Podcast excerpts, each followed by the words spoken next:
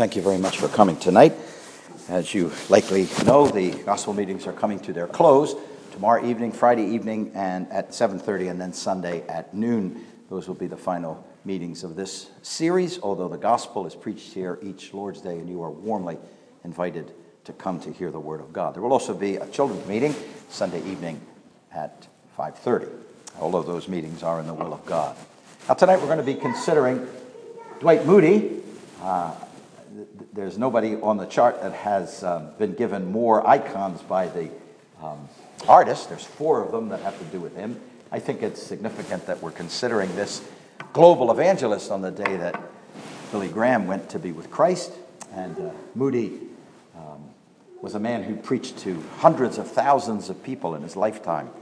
And yet he was just from right here in New England, a Massachusetts boy. We're going to read in 1 John, please, for our first readings. 1 John chapter 2.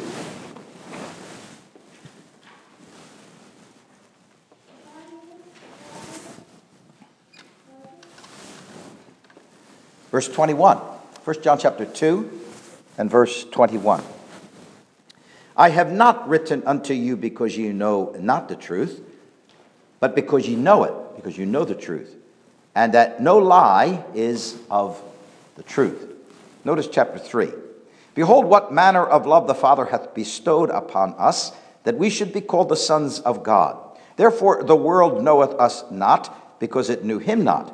Beloved, now are we the sons of God, and it doth not yet appear what we shall be, but we know that when he shall appear, we shall be like him, for we shall see him as he is.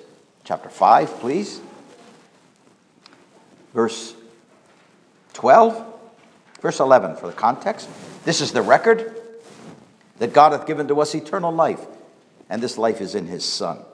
He that hath the Son hath life, and he that hath not the Son of God hath not life. These things have I written unto you that believe on the name of the Son of God, that ye may know that ye have eternal life, and that ye may believe on the name of the Son of God. Verse 19 And we know that we are of God and the whole world lieth in wickedness, or lieth in the wicked one. And we know that the Son of God is come, and hath given us an understanding that we may know him that is true, and we are in him that is true, even in his Son Jesus Christ. This is the true God and eternal life.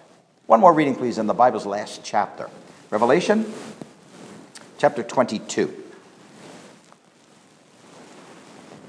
verse 16. I, Jesus, have sent mine angel to testify unto you these things in the churches. I am the root and the offspring of David, and the bright and morning star. And the Spirit and the bride say, Come. And let him that heareth say, Come. And let him that is athirst come. And whosoever will, let him take the water of life freely. I would recommend to you, if you have an interest in this type of thing, that you, um, if you have never before, that you read a biography of this intriguing man, Dwight Moody. I've sometimes thought you could uh, encapsulate his whole life under these terms that there were two Sunday school teachers, two preachers named Henry, two acquaintances, his wife Emma and Ira Sankey, and two emergencies the Great Chicago Fire and the near ship, shipwreck uh, aboard the ship Spree. And that's his whole life and it is intriguing to see the impact those things had on him. For years, preachers visiting the East Boston Assembly would have the pleasure of a rapid tour of Boston given by the late Mr. Fred Hill. The frenetic pace had to include a visit to the bronze plaque on the wall at Court Street, marking the spot where D.L. Moody was saved. It was April 25th, 1855, when his Sunday school teacher, Edward Kimball, visited Moody at the shoe store and led him to faith in Christ. Remarkably, 17 years later, Moody led Kimball's son to the Savior.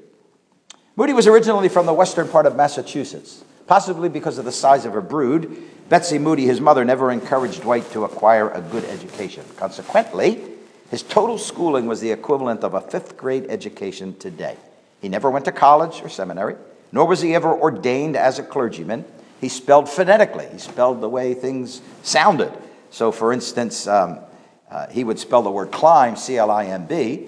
The B was silent, so whenever he was writing, he would spell it C L I M E. His notes abound in spelling errors and grammatical ones. In an era when most people did not attend high school, this was not remarkable, except that the lack of learning and polish was glaring in Moody's case. During his early days in Chicago, his grammar was impossible.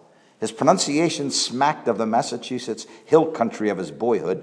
His vocabulary was poor, and his spelling can be described only as imaginative. His physical appearance struck the people of Chicago as uncouth. He moved awkwardly, spoke awkwardly, and stumbled when he read. In short, Moody was not only ill educated, he also struck people as being a country bumpkin, a farmer who had come to the big city.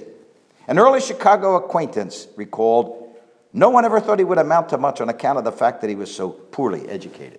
Eventually, Moody's more polished and better educated wife, Emma Revell, gently went to work on him. God bless our wives.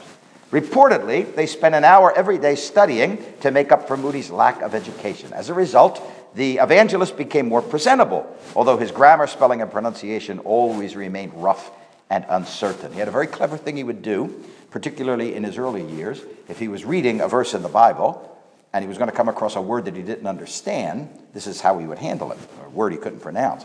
Uh, for instance, let's say he couldn't pronounce the word uh, whosoever.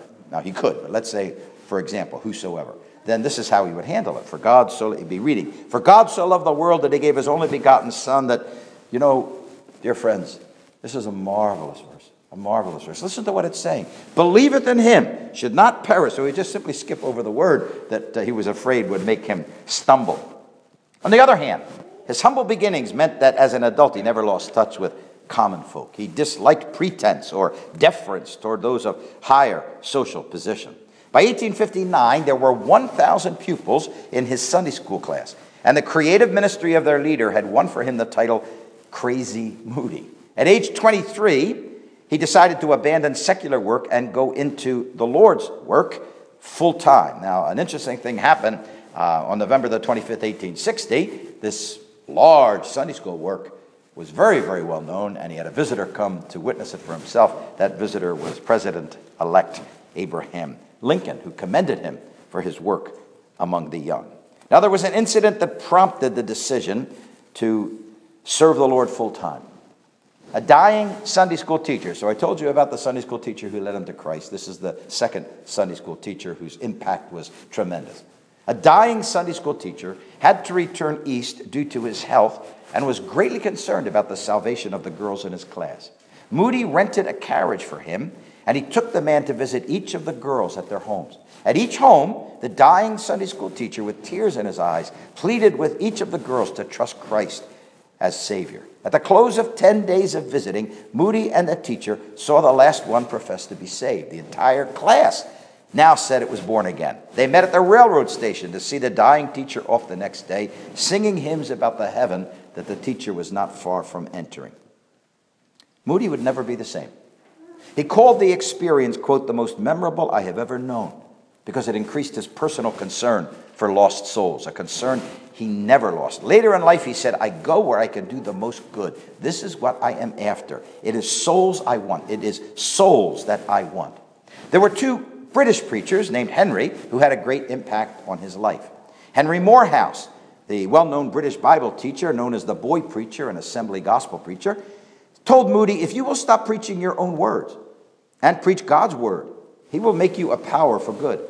Moody learned much from Moorhouse's hearty gospel preaching especially his emphasis on God's love for a lost world.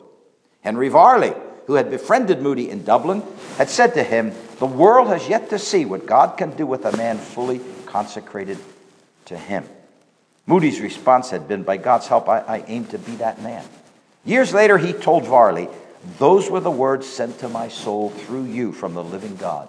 As I crossed the wide Atlantic, the boards of the deck of the vessel were engraved with them. And when I reached Chicago, the very paving stones seemed marked with the words Moody. The world has yet to see what God will do with a man fully consecrated to Him. Now, I haven't looked this up. I meant to today and um, forgot to do it. But uh, as you know, uh, his practical Christianity led him to um, start a boarding school for poor children, the Northfield Seminary for young ladies in 1879, and then the boys' version of it, the Mount Hermon School for Boys in 1881. What I failed to check on today, which uh, I should have done, is that the C.S. Lewis Foundation um, was planning by 2012 to take over that property and open um, a class. They, they're the ones, by the way, who opened the kilns, Mr. Lewis's home, and they wanted to hold um, classes that they would call the C.S. Lewis College on the Northfield campus. And so I apologize. I did not check whether they were, uh, whether they were successful in what their plans were. Three great Bible truths were central to all of Moody's preaching that human beings are ruined by the fall. He preached again and again there are no naturally good men, there are no naturally good people. We are unsound from the crown of our head to the sole of our feet. He preached redemption by the blood of Christ. He said, There is nothing, my friends, that brings out the love of God like the cross of Christ. The first man that went to heaven went by way of the blood, and the last man that passes through those pearly gates must go the same way. And regeneration by the Spirit of God. He had a profound awareness that regeneration was the work of the Holy Spirit. That's why he did not end his messages with high pressure invitations, because he realized God had to do the work. So when he was done preaching, he would say that there would be people uh, inside rooms ready to answer questions if you're interested, but there was no uh, altar calls or hit the sawdust trail or people coming up to have him put their hands on him. He was the first um, agent sent out by the U.S. Christian Commission that we considered when we were looking at the Civil War in the last couple of nights. And at the Battle of Murfreesboro in January 1863, with bullets whizzing around him, he moved among the wounded and the dying, asking just one, one question Are you a Christian? Are you a Christian? And answering how to be saved for any who as yet did not know Christ. Moody spoke at a rate of 230 words a minute. That's like saying, I, I, I think I timed this right. That's like saying John 3.16 in 6.5 seconds. Recall that according to a contemporary source, I don't know if you've heard this famous quote, uh, that George Whitefield, this uh, gentleman here, George Whitefield could make an audience weep or tremble merely by varying the pronunciation of the word Mesopotamia. That, of course, was hyperbole, but that was the idea. He could make an audience cry, weep, or laugh, depending on how he pronounced Mesopotamia. Now, Charles Spurgeon knew that famous quote. And this is what he said about Dwight Moody. He said, Moody is the only man I ever heard who can say Mesopotamia in one syllable. one syllable. Let me just close by telling you uh, Moody, by the way, was a premillennialist, having derived this view, uh, people feel, from the so called Plymouth Brethren. That would be us, as we're called. In fact, he was the first premillennial evangelist. He knew that the Lord was coming, and that's, that's what he preached. Uh, and I, I remember one famous quote of his where he said, I never get up. I never get up to speak to an audience without reminding myself that the Lord could come before I am done. Ira Sankey, let me just close by, with a few comments about this interesting man. Ira Sankey of New Castle, Pennsylvania, was converted at the age of 16. He became superintendent of the uh, Sunday school. Moody heard him sing at a YMCA convention, and in his characteristic, straightforward way, he said to Sankey, You're going to have to quit your job. I've been looking for you for the past eight years. Sankey hesitated to give up the security of a well paying government job, so the next day, Moody asked to meet him on a certain street corner. When Sankey got there, he found Moody setting up a barrel on the sidewalk. Moody told him, This is for you, get up and sing. so Sankey got up on the barrel as a, fact, a crowd of factory workers were being dismissed, and he began to sing. And he noticed as he was singing that people actually stopped to listen, and that that enabled Moody then to preach to them. Convinced that that one example was sufficient to prove it to him, he seriously considered joining Moody in Chicago, and he did. And their names became inseparably linked. Although Sankey was not college educated and his voice was untrained, his sensitivity to the use of music and spiritual capacities became his trademark. I love this quote. It was said about Ira Sankey. He sings with the conviction that souls are receiving Christ between one note and the next. Sankey was blind the last five years of his life, and he died in 1908. As he lay dying, it is reported that he drifted into a final coma as he softly sang the words written by somebody else who was blind. Someday the silver cord will break, and I no more as now shall sing. But oh, the joy when I shall wake within the palace of the king, and I shall see him face to face and tell the story saved by grace. Now, I spent a lot of time telling you about Moody's lack of polish, lack of culture, and lack of education for this very purpose. Moody only had a level five or six grade education. But sometimes people who lack a formal education are smart in other ways. Moody knew some things that a lot of smart people, as far as college degrees are concerned, did not know. So I would like to tell you what he knew and what people here tonight know because they believe what God says. Moody knew where the world was headed. As I mentioned to you, Moody understood that the Lord Jesus was coming again. And therefore, Moody understood that the world was on a downward course. The world that you are in is on a downward course, it is headed for disaster. I can explain something of the world if I tell you that as far as its past is concerned, in, the, in its heart of hearts, the world has hated Christ. We, we, we need to be very careful about this. Lest we fall asleep imagining that we live in a Christian country and, and most of the world really is, is, is, a, is, is good and people are really generally nice. Moody understood that the world hated the Lord Jesus. He knew that from the Savior. The Lord Jesus said to his disciples, If the world hate you, know that it hated me first of all. And that is not only chronologically, the Lord Jesus is not only saying it hated me before it hated you, he is saying the world hates me first of all. First of all. It was their link with the Lord Jesus that made the world persecute them. The Bible says that they hated Christ without a cause. Prophetically, he could say, Those who hate me are more than the hairs of my head. In his parable, he captured the attitude of the human heart when he said that their words were, We will not have this man to reign over us. And then they completely displayed what was in your heart and mind when they stood outside of Pilate's balcony and they said, Not this. Give us Barabbas. Pilate had thought he had tricked them. Pilate thought by, by reaching down into the, the dregs of the Roman penal system and dragging up this, this dark and sinister figure, that he would compel them to choose Christ instead. And so Pilate was stunned when he puts the two of them out there on the balcony and makes them choose, thinking that certainly they will pick Christ. They say, Not him. Give us Barabbas. You realize, of course, it would not have mattered who Pilate put on that balcony beside Christ. They wanted to get rid of him. The world loves the babe in the manger. He doesn't do any harm. See? Sheep and cattle are lowing. The wise men are bowing. It's harmless. But the man who told people you must be born again, and the man who could read hearts and knew the sins of people, and the man who said, Let him that is without sin among you cast the first stone.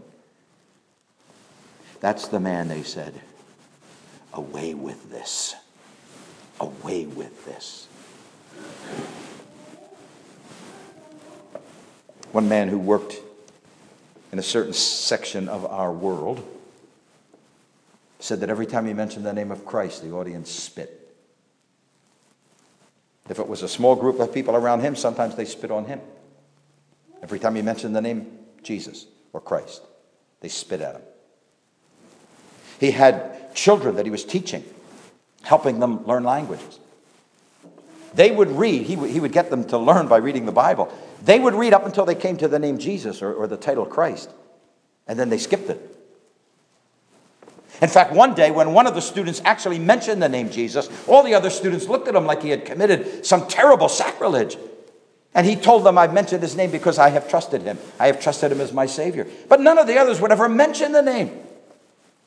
Now, you and I are not like that.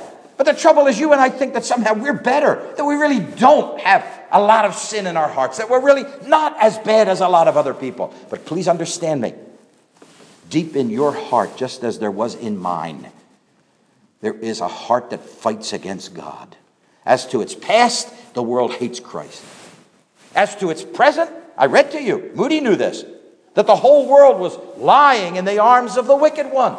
That the, the whole world, lulled to sleep by the devil. And that if you are not saved tonight, the reason that you are not saved, even though you have heard the gospel, is because the devil is stealing the word of God from your heart. He's blinding you. He doesn't want you to see truth. In May of 2009, in a Bronx co op down in New York City, 67 year old man named Sheldon Scott came out of his room, stepped into the elevator, and disappeared. His family couldn't reach him. They searched his room, he wasn't there. They searched the complex, he wasn't there. And then somebody looked down the elevator shaft. Down at the bottom of that shaft, lying dead, was Sheldon Scott. Do you know why? It was a very old fashioned elevator system, kind of that, that grill kind of a door that you, it's supposed to be locked until a car comes, and then when a car comes, it releases and you can open it. And Sheldon Scott opened it and stepped out into an empty shaft and plummeted to his death. Do you know why? Because Sheldon Scott was blind. Sheldon Scott would never have taken that step if he could see but he was blind. You would never walk out of this building tonight not sure about salvation if you could see. You would never go to bed tonight. You would never go to sleep tonight on the way to hell if you could see. But the devil's blinding you.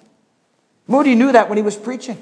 And as to its future, the world is moving inevitably toward a clash of titanic proportions at a place called Armageddon.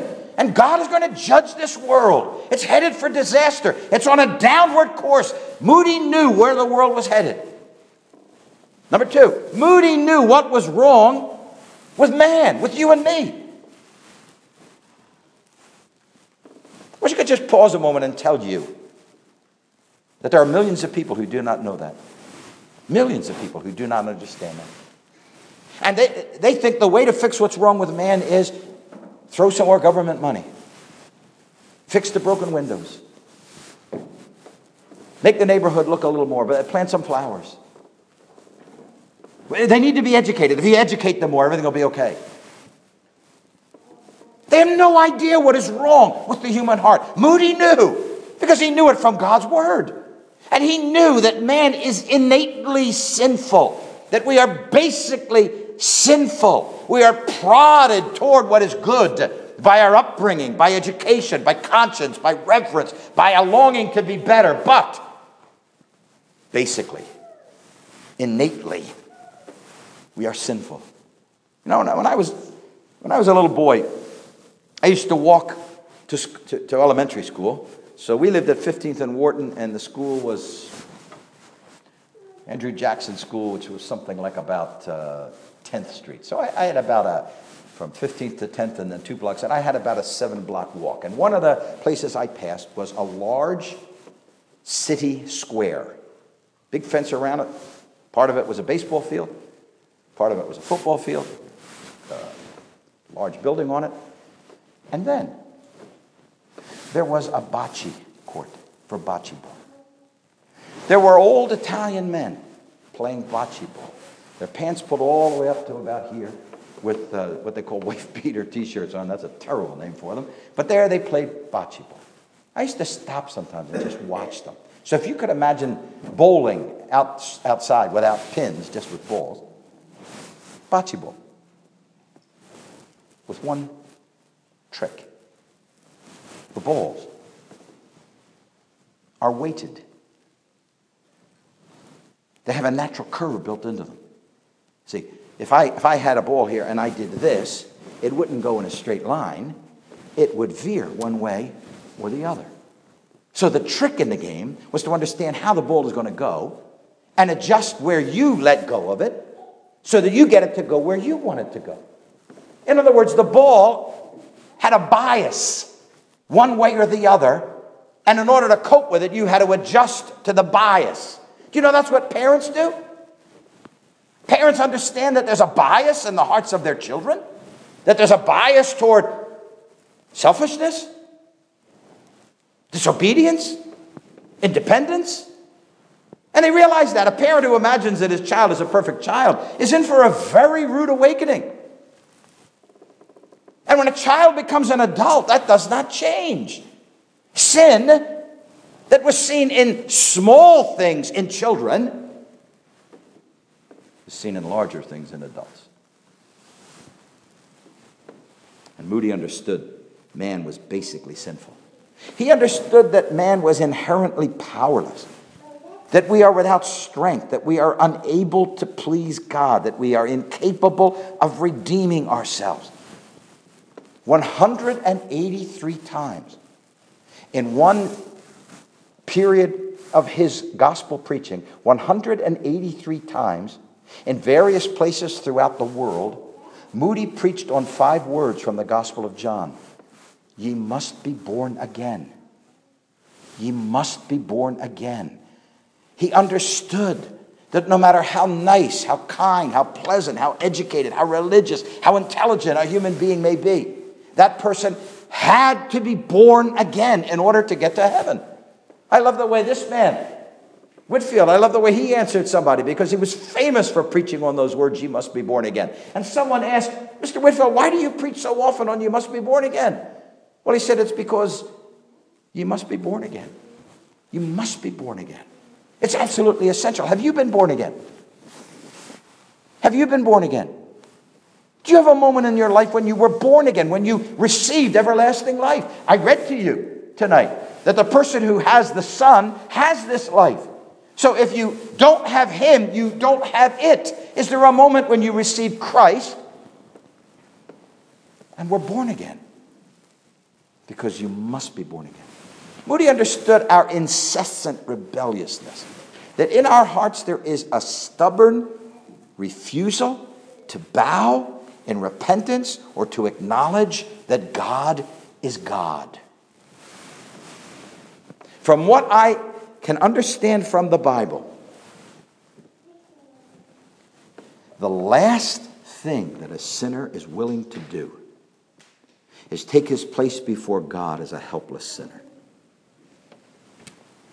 Would you be willing to do that tonight? To take your place before God as a helpless sinner. I'm speaking from personal experience because I did not want to do that. I did not want to do that. I fought against that. I had some excuses I used whenever, whenever that thought came into my mind that I should just go to God and take the place of being a helpless sinner. I just, I, I, I try to convince myself I think everything is going to be okay just, just, just the way I am. The last thing we will do because of the pride of our hearts is bow before God and admit that He is right and we are wrong. I hope you'll do that tonight. Because it's the Lord Jesus who told us if a person is not willing to do that, he will never be saved. Except you repent, you will perish.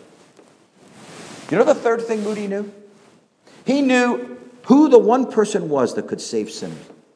He knew that it is the Lord Jesus alone, that his sinless purity qualified him to save a sinner, that the Savior himself was sinless, that the sacrifice for sin had to be not only innocent, but had to be holy, had to be spotless.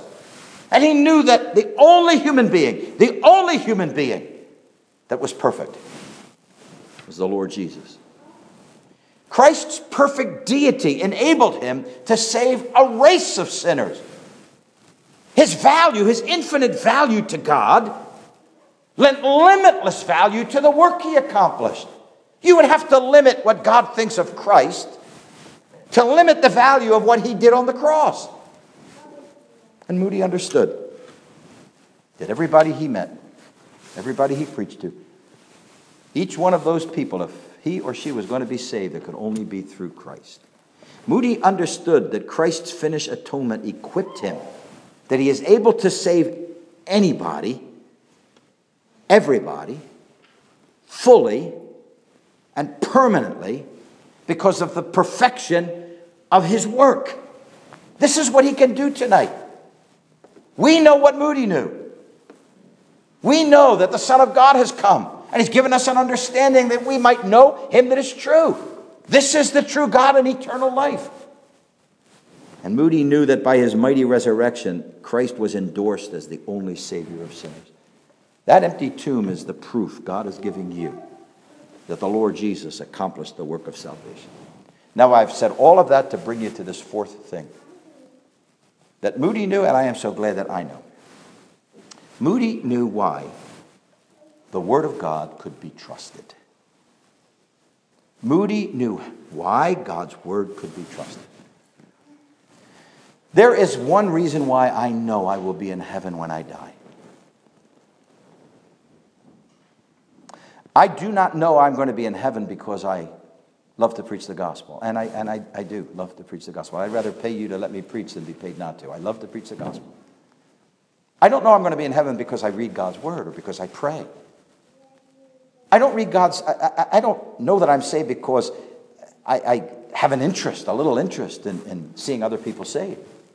There's one reason why I know I will be in heaven when I die. One. And that is because this book tells me Jesus died for me on the cross. See, that has nothing to do with me or my feelings. It has nothing to do with something I did on July the 10th, 1966. What happened on that night is I found out what Jesus did for me. Moody knew God's word could be trusted, first of all, because God is love. You may think that's a strange thing to bring into this topic, but there it is. God is love. His word is given with the very best intentions for our eternal good. There is nothing about God's character or makeup that involves deceit or deception. Every time he speaks, it's coming from a God who loves men and women. So you can take what he says because he's seeking your good. Moody knew that you could trust the Word of God because God is truth. Because God is truth. His Word is dependable because it is pure and righteous. Or, in the simple language that the Bible uses to express this, God cannot lie. God cannot lie. The highest that I can ever reach is that I will not lie. God cannot lie. So when that night when God told me that Christ died for me, could God be lying or tricking me or deceiving me? When God told me that that was enough to take me to heaven, could God be lying or fooling or deceiving me? When God said that the person who has Christ as his Savior and therefore whose sins have been paid for at Calvary, that person will never perish, I knew it was true because God cannot lie. See,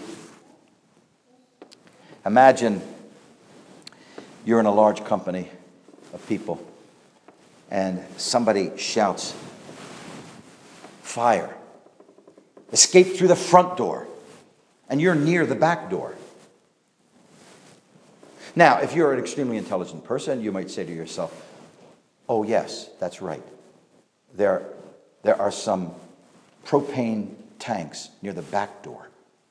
And he probably knows that the fire began there and is going to reach them very soon. And so the safest thing is to go out the front door. And after analysis, see, and after considering all of this reasoning and logic, the person might make his way to the front door. Or, if that was your dad telling you, come this way, the front door, Without all of that logic, without knowing anything about the tanks in the back, without knowing where the fire started, you might just, in a second of time, say, My dad knows best, I'm going that way. I think God knows best. I think God knows best. Apart altogether from my logic, my reasoning, my thinking, I think God knows best. And when God tells me salvation is only through Christ, I think God knows best. And when God says that Christ died for the ungodly, I think God's telling the truth. And when God says that the person who trusts Christ will never perish, I, don't need to sit down and go through all the logistics of that and figure out how that must be true and why that is true. God can't lie. So I'm just simply taking God at His word because God is love, because God is truth. And the third reason is because God is God. His word's going to stand forever. So that if all the world said no and God said yes, God's yes outweighs everybody's no. Let God be true and every man a liar because he's God. And his word is what's going to stand forever. I was, uh, I was at a Manchester, Connecticut conference some years ago. And there was a young woman there. I had spent um, a summer actually with her father working on a, building a gospel hall and went back the next summer and we, we had gospel meetings both of those times. I was just a teenager, so I was nothing more than practice, but I knew the family very well. And I saw her there. And I saw her listening to the gospel on Friday night with concentration. And I thought, I wonder if she's thinking about being saved. I was asked to preach the gospel on Saturday night. And uh, on Saturday night, I really couldn't see her in the audience. What she had done was she had moved from the second or third row, and she was sitting in the back row. And here's why. On the Friday night when she was listening to the gospel, it was troubling her. And she thought to herself, no, I'm not going to do this again. I get troubled, I try to get saved, and then nothing ever happens. I, I, I get miserable. No, I'm not. And tomorrow night, I'm just going to sit at the back and try not to listen. So that's where she was. What I did not know is that as she was sitting in the back, fidgeting and doing everything she could to distract herself so that she wouldn't listen to me, her Uncle Alan was sitting on those comfortable side seats that everybody tried to get in early enough to get in that old Masonic hall. He was sitting over there, and so he was looking straight across at her. And at one point, she looked up and she looked over to him, and she saw tears in his eyes because he's watching her. And she thought to herself, My cousin is more concerned about my soul than I am. She said, I'm, This is foolish. She said, Tomorrow night I'm moving back up there and I'm going to listen. And the next night, she was on the road traveling back to Pennsylvania to stay with David and Melody, and she wasn't at the gospel meeting. But I was starting meetings that Sunday night in a place called Hatboro. And uh, David and Melody got her over to the meetings. And she was listening with great concern.